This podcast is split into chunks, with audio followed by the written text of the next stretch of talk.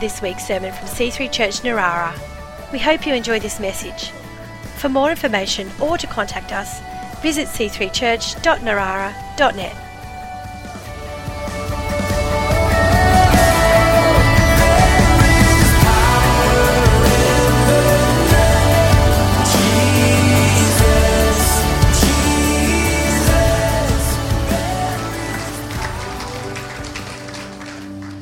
Thank you. Let's pray. God, we want to thank you. Thank you for this opportunity to come here and worship you, to focus on your word, to be in community and to praise and honor you, Lord, to come together as a family, as communities, Lord. We thank you. Thank you for sending your son Jesus to die on the cross. Thank you for your grace and your love, Lord, and for a blessing upon this whole congregation as we enter the new year. In Jesus' name, amen. You can have a seat. Thank you, band.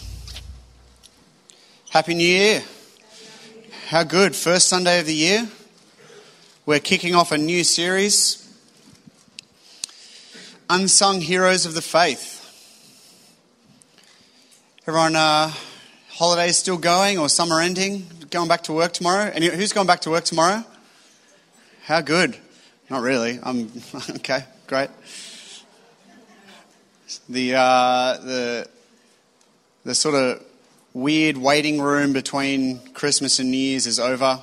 I now have to know uh, to, to, what the day is, what the time of day is. You know, it's over. So we're we're kicking off the new year with a series. So each week we'll be going through a different hero of the Bible that you may not have heard of before. Um, and so next week's a real good one. We've got three women of God from Unsung Heroes being preached by three women of God in this church. So Harriet, Maddie, and Janelle. Previous little sneak peek. So we'll uh, get to know who is preaching, but you'll find out next week who they're preaching about. So um, a triple header next week. So that's exciting. Unsung Heroes. How many figures in the Bible do you reckon you could name just off the top of your head? Like how many? Just like 50?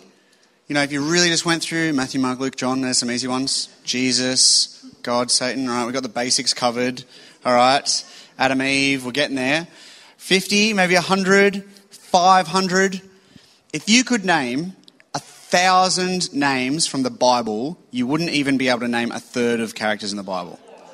There are 300, 237 names in the Bible. 3,000. 3,200. Nailed that. That was the real moment, you know. Whoa, nailed that moment. Anyway. Now, if you, if I asked you to name 31 people in the Bible and you said Zechariah, you would, you would have nailed it because there are 31 different people in the Bible called Zachariah. So you could probably get to like 100 by just saying like Zachariah, Mary, John. There's quite a few of those around. Yep, James, yeah, there you go. Yeah, we're getting there. Like you've named about 100 characters now. Like we're, we're getting up. Anyway, there are some obviously great heroes of the Bible. We know about David and Goliath, not Goliath. So actually, that's probably another good point. Of those 3,000, they're not all heroes. Like Goliath is not, I'm not doing a series on, now you've heard of Goliath, here's his real story. He wasn't just a bad guy. It's like, okay, maybe a third of those are people that we explicitly are learning what not to do. Um, but there are some heroes of the Bible that we all know, right? You know, you've got David, you've got Moses leading the Jews out of Egypt, you've got Jesus, obviously, coming into the New Testament, you've got Paul writing half the New Testament. But there's plenty of people out there in the Bible that we don't know that much about. That they're listed there, they might get a passing mention, they might get a few snippets, and they may have had an amazing impact, but it's really not expanded upon. And so, what we want to go through in this series is understand and really draw out some of these characters in the Bible and figures and understand, like, who were they? What did they do? And it doesn't really matter that they weren't as famous as David. They might have had just as much impact. It just happens that you know the writers of all the old letters and uh, and scriptures didn't put as much emphasis on it. Because um, let's be honest, probably most of us here are not going to go down in history as being particularly famous. Um, but that doesn't mean you're not going to have as much of an impact in God's kingdom as anyone else who is famous. You know, the, the worldly perception of being famous and going down in the history books, that means nothing in, for God at the end of the day. And so a person who's listed in the Bible and, you know, done all these amazing things, there's plenty of people who have never been listed in the Bible, never gone down in history that would have done amazing things. And so we want to learn what that is and, and ultimately how to model ourselves for that because it is about impact in God's kingdom is what we're aiming for. We're not, we're not aiming to be famous. Uh, and so we want to really know what the significance of these people are. So today we are, we're going to learn about a guy called Bezalel. Who knows Bezalel? One person. That's cool. So, well, let's go to the scripture. Let's, let's kick it off. So we're going back to Exodus. Moses has led the Jews out of uh, Egypt, out of slavery, and they're wandering the desert. There is, uh, you know, not the best time they're having wandering the desert. Um, it is a unique experience. I have actually wandered in the desert, not for 40 years, but I have spent quite a bit of time there, and um, it's horrible. And um, actually, I'll tell you about that later. But Exodus 35:30. The Israelites are complaining, and Moses says to them, Then Moses says to the Israelites, See, the Lord has chosen Bezalel, son of Uri, the son of Hur, of the tribe of Judah, and he has filled him with the Spirit of God, with wisdom, with understanding, with knowledge, and all kinds of skills to make artistic designs for work in gold, silver, and bronze, to cut and set stones, to work in wood, and engage in all kinds of artistic crafts. How good. Have you ever met someone who just they knew what their purpose was. Like, you could just tell that they were working or they were doing the thing that they were just totally meant to do. Um, I can remember a really distinct example, and I remember this very clearly because it's something that I explicitly was thinking this is the worst. We, um, I was early days, I was in the army, and they were kind of sending us around, touring around different areas to be like, you could be a pilot or you could be a doctor, and all these different things.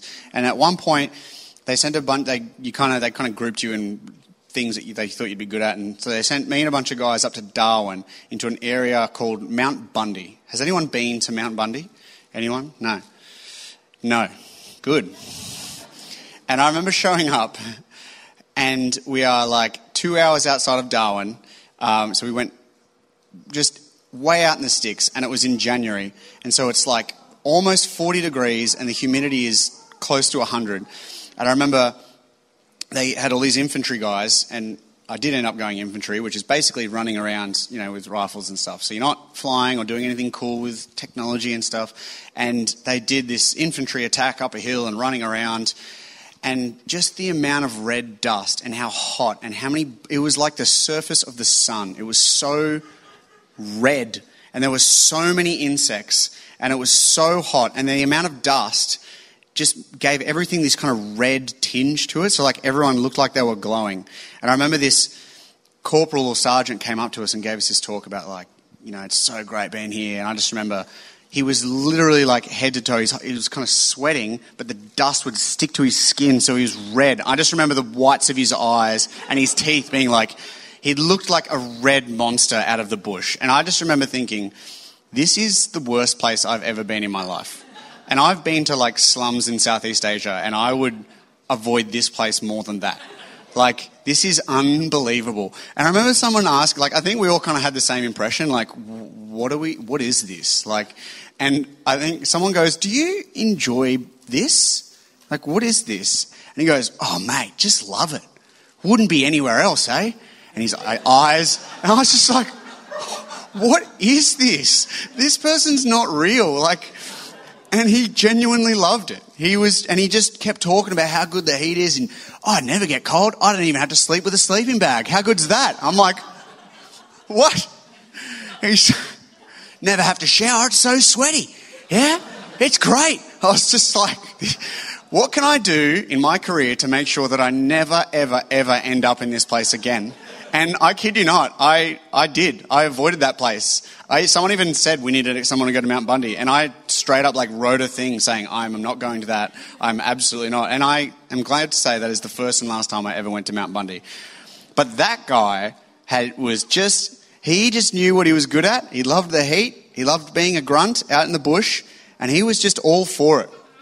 And Bezalel is a guy that just knew from limited what we know about him, he was just in the right place at the right time, and he was a man that knew his purpose. You go back to the scripture, and Moses describes him, he describes his character, and then he describes what he's good at. And he's, it says that he used all kinds of skills to make artistic designs for work in gold, silver, bronze, to cut and set stones, to work in wood, engage in all kinds of artistic crafts. He's describing someone who's just a really good craftsman, like a tradie. He's not describing this mighty military warrior, this, you know, um, Joshua, this amazing spy, or this prophet. He's describing this craftsman. We don't know right now. It comes up, you're like, okay, cool. I mean, how many other craftsmen were there in the entire Jewish race at that time? Probably others. But this guy stood out. He had found his purpose. And that's really the emphasis I want to drive today is finding your purpose. And how do we do that? And, and what made this guy stand out to Moses? And, and what was he called to do? Because the reason why he goes down in history is not just because he was a, you know, a man with wisdom and understanding and knowledge and, and also all these great craftsman skills. Moses and God ended up calling this man to build the tabernacle and the Ark of the Covenant. And so the tabernacle, the semi permanent but portable Sirius tent, which was basically their temple, which they used for 400 years. So building a tent that lasts 400 years is quite an achievement. But until they built uh, the Temple of Solomon. Um, and inside that was the Ark of the Covenant, which was symbolic of God's power. Um, and if you really don't know what it is, Indiana Jones, Ark of the Covenant, that's it. So the guy that built that went down in history because for being the, just the best craftsman, the best builder. And so what was, what was his vibe? What was he doing to really get called for that? Because ultimately that was his purpose. That's, hey, I built the Ark of the Covenant. It's like 7,000, 5,000 years later, we're still talking about that. They make movies about that. Like non Christians know about that. That's how important it was. The first one is that he was a man of God and he was filled with the Spirit of God. It's said in the scripture that he's filled him with the Spirit of God, with wisdom and understanding and knowledge. So he was a man of God. I like that the idea here is that uh, if you want to, I guess, find your purpose is the term that we all use, but it's really not about seeking out to find your purpose. It's about answering the call. God has a purpose for you. You just need to listen for it. And how do you listen for it? Well, you have to be connected to God in the Spirit. You have to be full of wisdom. You have to be with understanding of God's presence and what He's gone for you. It's not like you're actively going out trying all these different things. No, he was a master craftsman. Probably would have taken a while to get there. It wasn't like, well, he did craftsman for a little bit, then he was in the army for a little bit, then he tried this. Like, no, he really got good at one thing, but he was filled with the Spirit of God. And God said, that man, he's wise, he's full of knowledge and understanding. Your purpose in life doesn't need to be something that is famous and impressive, you know? Doesn't have to be a musician that's on stage or a famous musician. It doesn't have to be the televangelist. It doesn't need to be something that is distinctly like they lead something in the church, but it can be something that you contribute to God's kingdom with. Your skills, whatever they are, whatever you're called to do, can contribute to God's kingdom. It doesn't have to be explicitly, I'm going to build the Ark of the Covenant. Most of us are not going to be called for that. But your purpose can always be for God. And so when you answer the call for God, understanding in Colossians, you know, much later in the, in the Bible, says, whatever you do, work at it with all your heart as working for the Lord, not for your human makers. So even if I just work as like a middle manager now, Like, it's not in, uh, in corporate world. It's not exactly like I'm, you know, opening the door and opening the, the daily meetings with prayer and anything like that. But acting in my own heart as if I'm doing it for God will see success and those skills then translate into contributing for God. It doesn't matter what you do. There's a way that you can contribute that for God if you listen for your call and you're, you're in tune with the Spirit of God. He was with wisdom, knowledge, understanding. The next scripture that we see is when the Ark of the Covenant is actually being described. And so, Ezekiel 36 1. Bezal- Bezalel and Oholiab shall work with every wise hearted man in whom the Lord has put wisdom and understanding to know how to work all the work for the service of the sanctuary according to all that the Lord has commanded. Do you note here? It doesn't say Bezalel will work with all the best craftsmen. It doesn't say that they're going to work with, you know, the most qualified. It says with every wise-hearted man. The first qualifier was that they were wise. The first qualifier for being called to God's purpose was being wise, was being connected to God. It's not being the best at what he did. It was being connected to God. And by extension of that, he probably was one of the best, if not the best. We'd assume that he was. Being there for God's purpose means that He will give you that understanding of what to do next. Understanding, like, this is my call, I'm being connected to God, and maybe it's not the best thing you're at, good at, but you can do that for God. I personally, like, I work in corporate world, but I didn't think I was really that good at it. I thought I was much better at playing rugby, honestly. Um, but that's not really something that God called me to do forever, obviously. Uh, but I've been this amazing sort of cool opportunity now. I'm, my job works out really well. Um, and the other point here is that Bezalel, he worked with a team. So he had an assistant there, Oholiab, and all the other men as well. It wasn't just a you know single man army here doing his thing. He had been called, but he still needed support. And it didn't say uh, Bezalel worked on it by himself. It didn't say even that he uh, rejected the help or he didn't want it. There's a humility that comes with being wise and understanding that, yeah, I, I'm, I've been called to do this amazing work here, but I'm going to have to get some help with this, right? And so understanding that no matter how good you are at something, you might actually be the best, but there's still help that you may need. Doesn't matter how good you are at something. The, um, the next one is going to start talking about when they actually are working on it. So this is the third reference we get of uh, Bezalel. And the second point I want to make about finding your purpose, once you've answered the call, you understand what it is, but it's actually working towards that, putting effort in.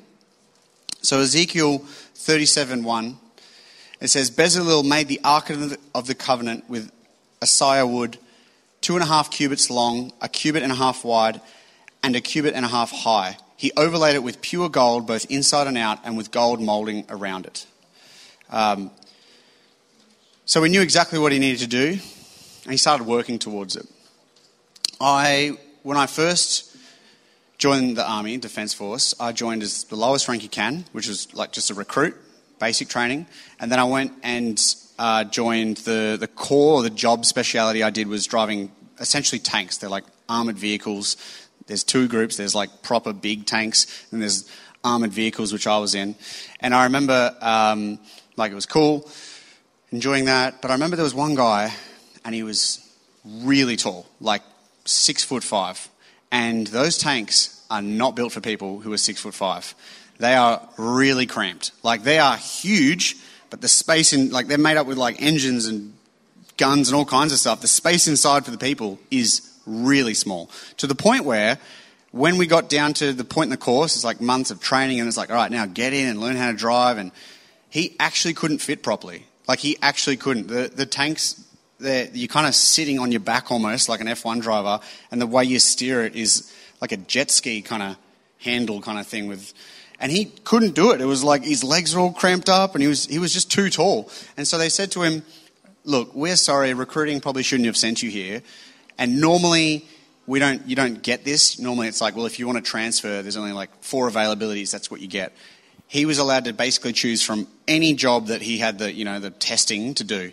So like aviation, you want to go be a medic, you want to go be in logistics, you want to go be a sniper, you just like any job in the army that he wanted to, that as long as he had the testing for it, he could do. And so I remember sitting in the classroom like, yep, think about it, mate. And they hit him up. What do you want to do, mate? If you decide, he's like, yeah, can I be a cook? And, and we're all just like, what?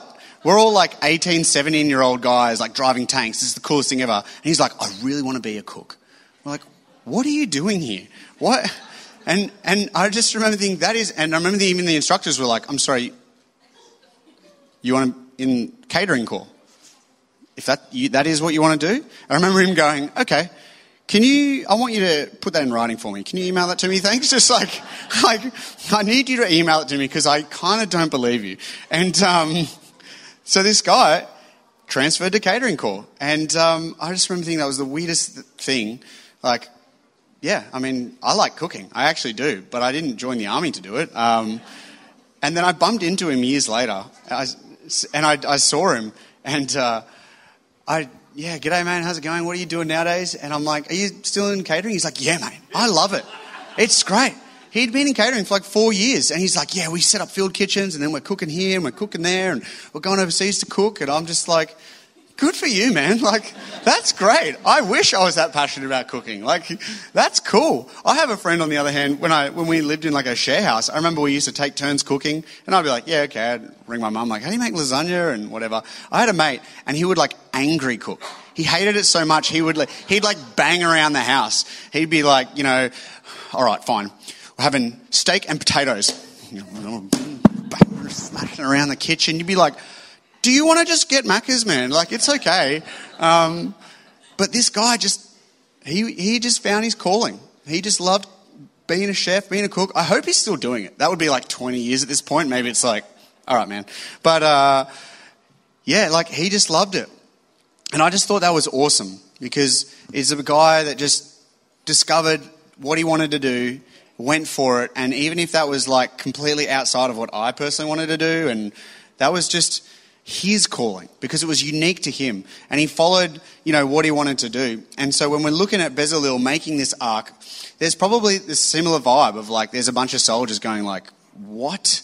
Like why what do you do like yeah cool man. Like we need a fancy box and a fancy tent. Like that's awesome. Moses said for you to do it and he's really doing it like really going for it. He's got gold. He's following the instructions like perfectly which is another good one because it, I, I I'm sure this didn't happen, but was like Bezalel, the guy that came along after someone had stuffed it, but probably not. That's, but he followed the instructions, right? Like it's specific, very specific, to the point where like you can look up the Ark of the Covenant and they will say like this is exactly what it looked like and the measurements of it. He built it just like that. He didn't say like, and Moses was displeased, and we got um, he got his second hand to fix it and stuff. It's like, no, no, he built it exactly. Even though he was the master craftsman, he followed God's instructions, right? He knew exactly how important it was, which I like to think he knew how important this was. You know, I'm sure at this point he had built tabernacle tent tents before, and without any context, he was just building another tent, more chairs, you know, and this ark.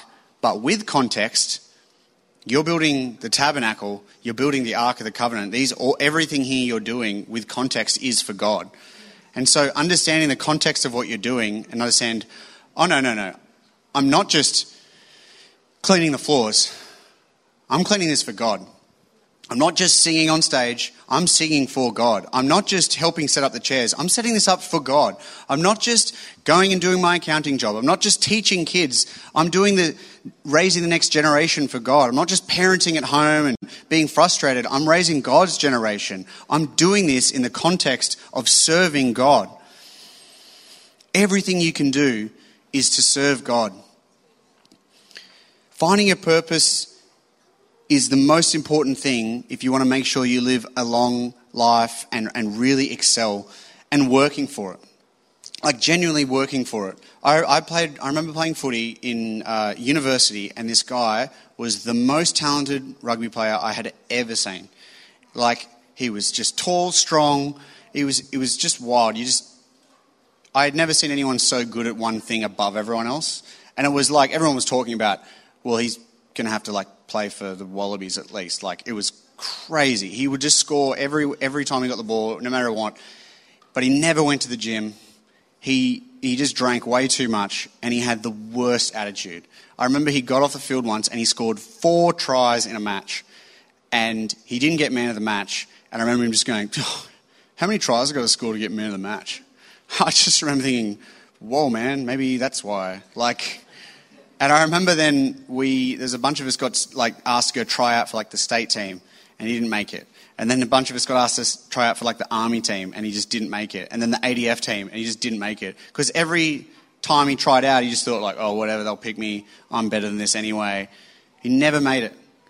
He just didn't work at it. He was genuinely the most talented footy player I'd ever seen. Being able to recognize your purpose and having the skills is great. But if you're not wise and humble and actually work at it, it's wasted. If you know what your purpose is, don't waste it. Don't be that guy that just thinks, yeah, I'm good at it, but whatever. Work at it. Pray about it. Find the opportunity, and when God comes knocking, going like, here's a, here's a chance to really like serve God with that skill set, don't let that go to waste. Finding your purpose literally gives you life. And I, I mean that because uh, there's these centenarians, uh, people who live over 100. Do we have any here? No? Byron, you're a few years off. So in Okinawa, Japan, there are double the number of centenarians, so people who have lived over 100, than the rest of Japan, which also has a higher proportion than anywhere else. And so there's been a guy that's just been doing studies, and there's a few areas around the world where this happens. Like, well, what are they doing there? And it's mostly very obvious. Turns out they eat a super healthy diet. Oh, okay. Um, and it turns out that they exercise all the time. Like they're always active and going out for walks. I'm like, okay, well, I, yeah, all right, I can, I can do that. Or I, I wish I could have got paid all this money to figure that out. But these Japanese, they have a thing where they, uh, they kind of go around and make sure everyone's healthy and stuff. And um, they have a concept called ikigai, which refers to something that gives the person a sense of purpose, meaning, or reason for living. And so a lot of them have all these jobs and then they retire and then they have to find their ikigai, their purpose. So it's like, cool, you're not just retired and you're kind of done in life just floating on holidays forever. It's like, okay. And so there's all these interviews and this one guy is like, yeah, I worked, you know, in corporate world and now I make violins. You're like, what? Any experience in that ever before? No. I just really liked music and thought I'd learn how to make they're not actually violins. They're like those crazy Japanese violins that kind of sound weird, but um, yeah, he just he makes those. Someone else was like, I wanted to learn how to make shoes. I wanted to be a gardener. So it's like they picked up a second career to find this purpose. So even in a totally non-Christian setting, finding your purpose extends your life literally, and so much more of it is with your spirit. If you find a purpose in life that God's called you to, to live an even better and more extended life and ultimately be rewarded in heaven. So finding your purpose is something that Bezalel, I feel like, is really the, the culminating point where we only see him right at the end where he built the ark. But there would have been a lead up to that. He had to be a man of God. He had to work at it. And then he had to be in the right place. And when Moses was like, Bezalel, I want you to build the ark, he didn't shy away and go like, oh, I'm kind of busy. I've got this contract you know, for Job, he's, he's kind of, he's paying more.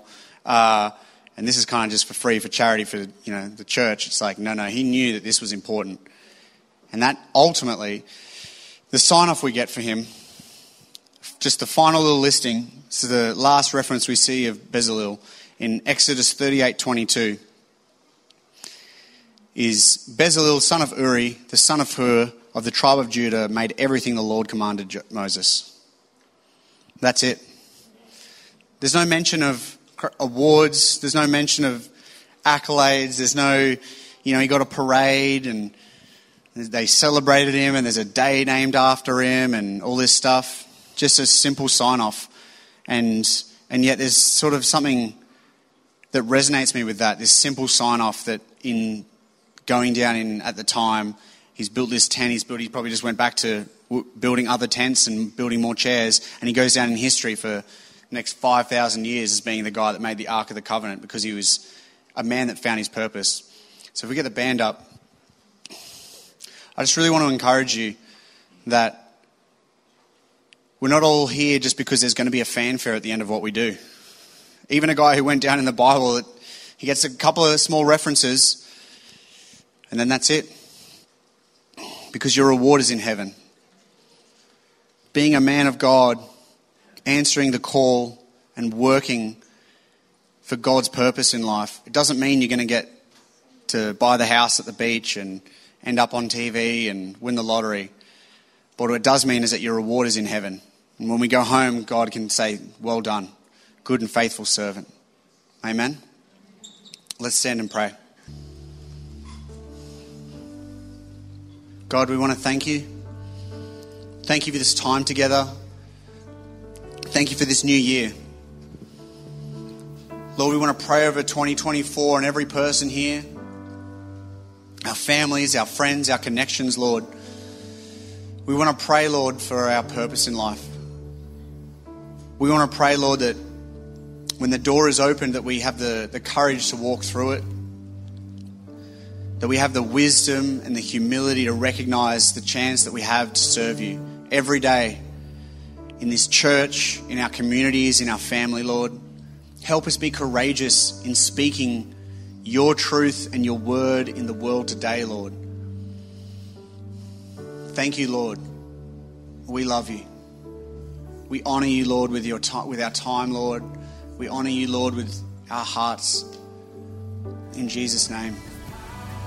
Amen.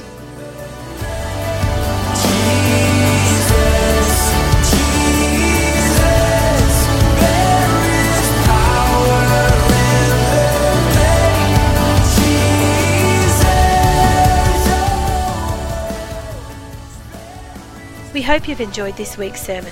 For more information or to contact us, visit c3church.narara.net.